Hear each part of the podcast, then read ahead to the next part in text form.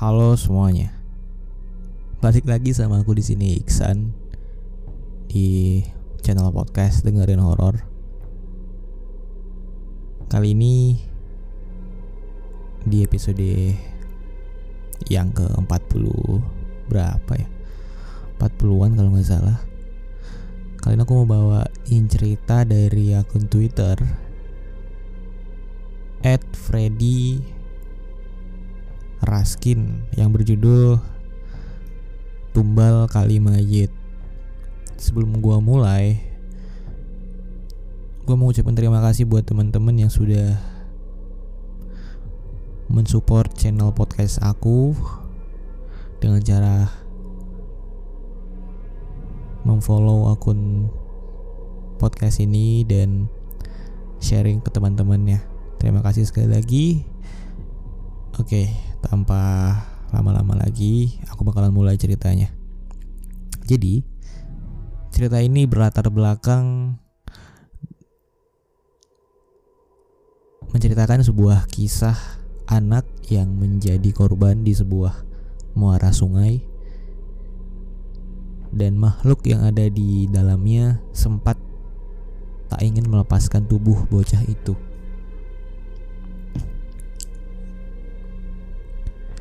Kisah ini kebetulan saya alami sendiri.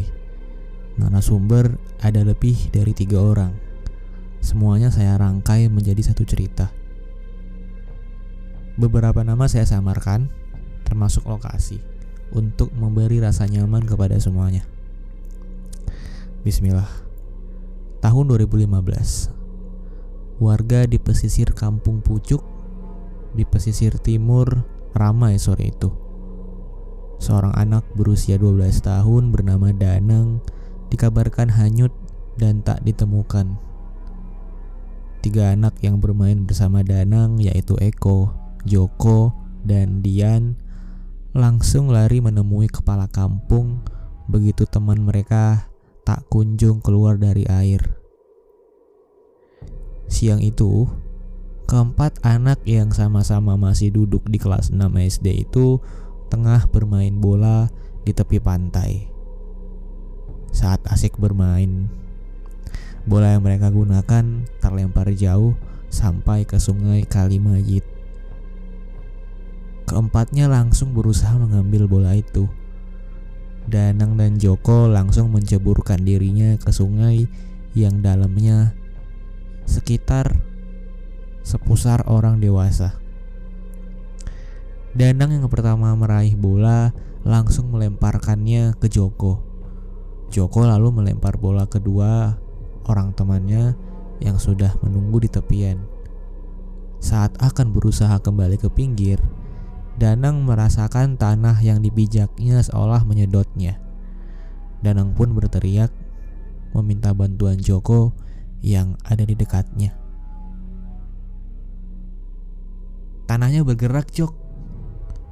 Tolong aku, tolong," kata Danang sambil berusaha menggapai Joko. Joko yang sudah hampir mencapai pinggir kembali masuk ke tengah sungai.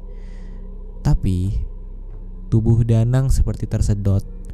Dia semakin ke tengah, lalu mendadak entah dari mana asalnya, debit air sungai mendadak naik. Joko pun bingung antara ke tengah menyusul Danang atau menyelamatkan dirinya. Akhirnya Joko memilih kembali ke pinggir.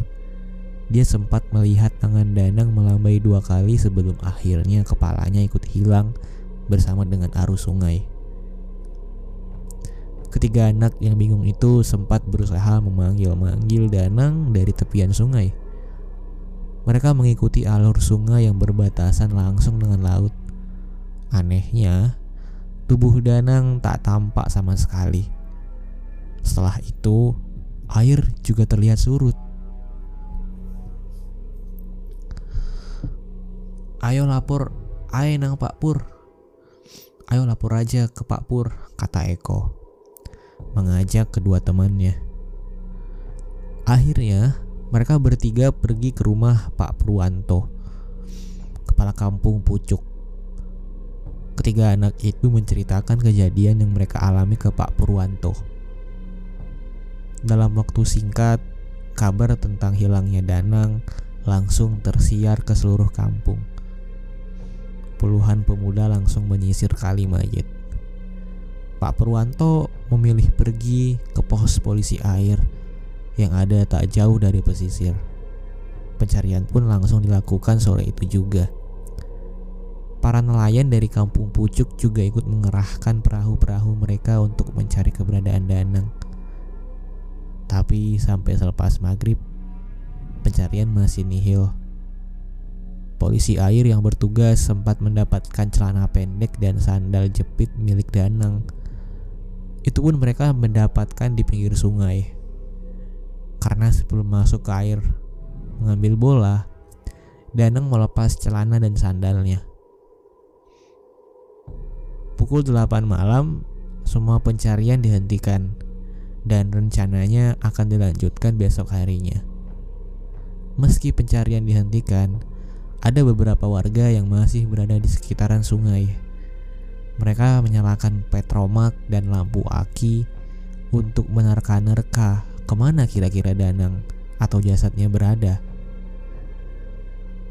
Di tempat lain, di pos polisi air, malam itu ada Briptu Suparman yang berjaga. Pria itu salah satu senior yang cukup lama menjaga pospol air. Briptu Suparman jaga piket malam itu dengan ditemani kopi dan pisang goreng. Saat hendak ke kamar mandi, tiba-tiba Suparman mendengar ada suara anak kecil yang menangis dari dalam ruang tahanan. Suparman mengira suara itu berasal dari maling atau penjahat yang ditangkap sore atau siang tadi. Dia pun mengendap melirik ke dalam sel. Tapi tidak ada apa-apa di sana. Hanya ada sebuah celana pendek basah dan sendal jepit. Suparman lalu kembali lagi ke depan televisi di ruang depan pos. Dia kembali menikmati siaran berita dari televisi yang gambarnya setengah buram. Belum ada 10 menit duduk, suara isak tangis kembali terdengar. Bulu kuduk Suparman kali ini berdiri. Jam sudah menunjukkan pukul 11 malam. Sudah tidak ada lagi kendaraan atau orang yang berseliweran di depan kantornya. Artinya, Suparman sendirian di posnya malam itu. Suara tangis itu kembali terdengar, seakan lebih dekat dengan telinga Suparman. Di tengah takut dan penasaran, Suparman kembali mencoba mendekati ruang tahanan. Langkah kakinya berjalan perlahan. Begitu melihat ke dalam tahanan, betapa kagetnya Suparman melihat ada seorang bocah laki-laki yang tengah duduk memeluk dengkul. Tubuhnya basah kuyup. Karena sadar yang ada di depannya bukan manusia, Suparman langsung lari. Kebetulan 50 meter di depan pos ada warung kopi yang masih buka. Dengan nafas terengah-engah, Suparman langsung duduk di depan kursi warung. "Ada apa, Pak Parman?" tanya Muji, pemilik warung tadi. "Tidak apa-apa, Ji. Aku minta airnya," jawab Suparman. Esok harinya, pencarian kembali dilakukan. Ketua kampung, Purwanto, kembali bingung mencari cara melakukan pencarian hari itu. Keluarga Danang sudah bolak-balik datang ke rumah Purwanto.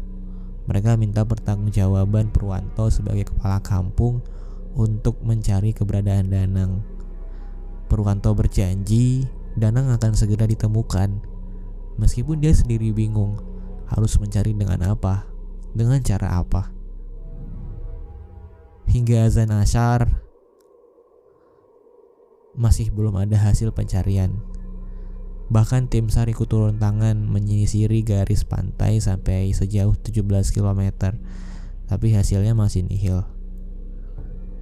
Di tengah kebingungannya, Purwanto berjalan sendirian menyisir garis sungai Kali Mayit. Dia melirik sungai yang sebenarnya arusnya tenang-tenang saja, seolah tak mungkin menghanyutkan seseorang. Sambil terus berjalan, Purwanto tiba-tiba teringat Mbah Nami, seorang wanita tua yang sudah tinggal sangat lama di tepian Kali Mayit.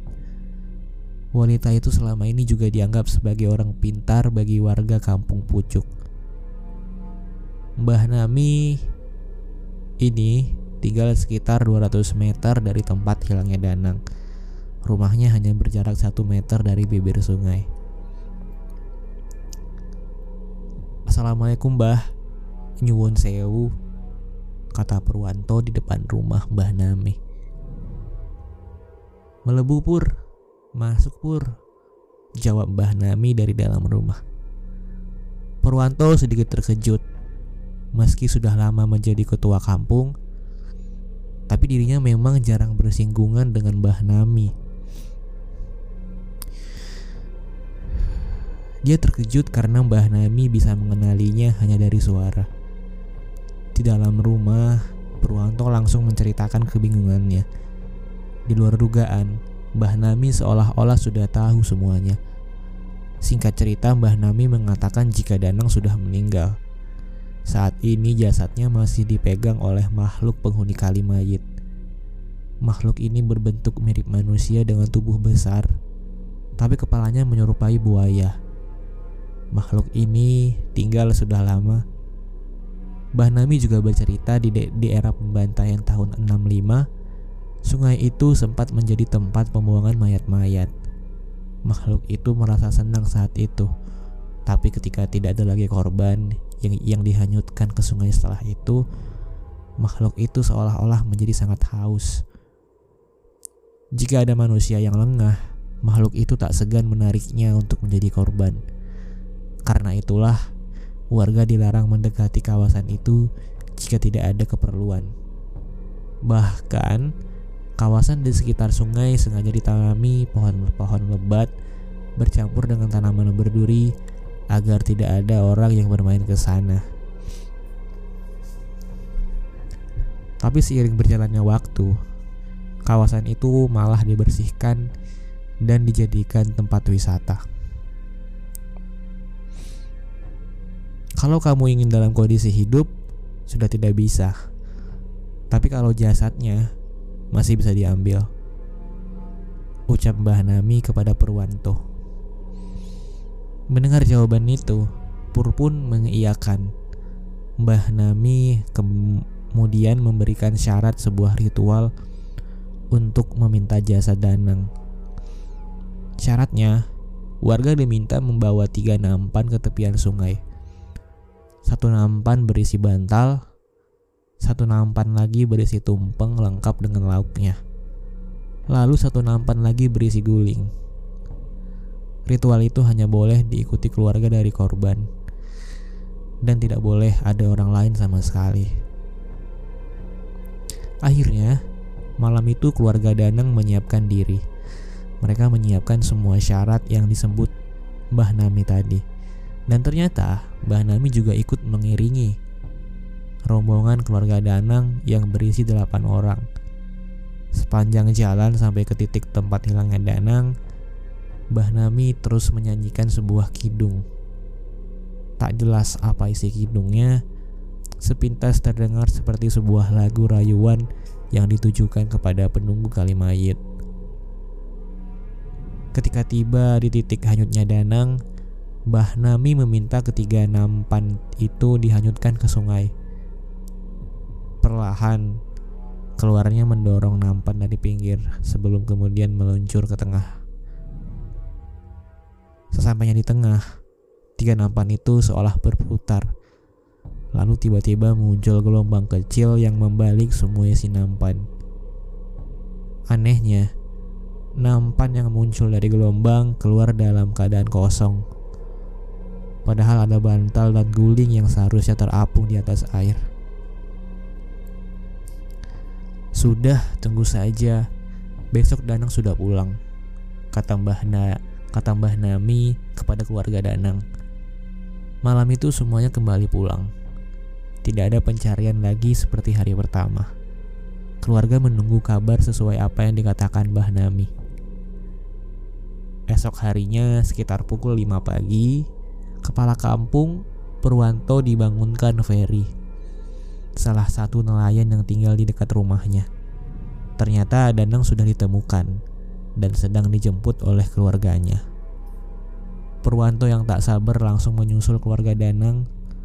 Ternyata Danang ditemukan sekitar 2 km dari pesisir dekat sungai Kali Mayit. Yang menemukannya adalah seorang nelayan tua yang baru saja berangkat melaut. Dia kaget karena lambung perahunya seolah ditabrak dari beberapa sisi. Saat diperiksa, ternyata yang menabraknya adalah jenazah seorang anak laki-laki. Tubuhnya hanya mengenakan celana dalam posisi terlungkup. Saat ditemukan, jenazah itu seolah meminta diantarkan pulang. Nelayan itu pun langsung mengangkat tubuh Danang ke atas perahunya, lalu membawanya ke daratan. Pagi itu, Danang pulang kembali ke rumahnya sesuai dengan janji Mbah Nami. Selesai. Terima kasih teman-teman sudah mendengarkan sampai habis. Aku Iksan, sampai jumpa lagi di episode berikutnya. Bye-bye.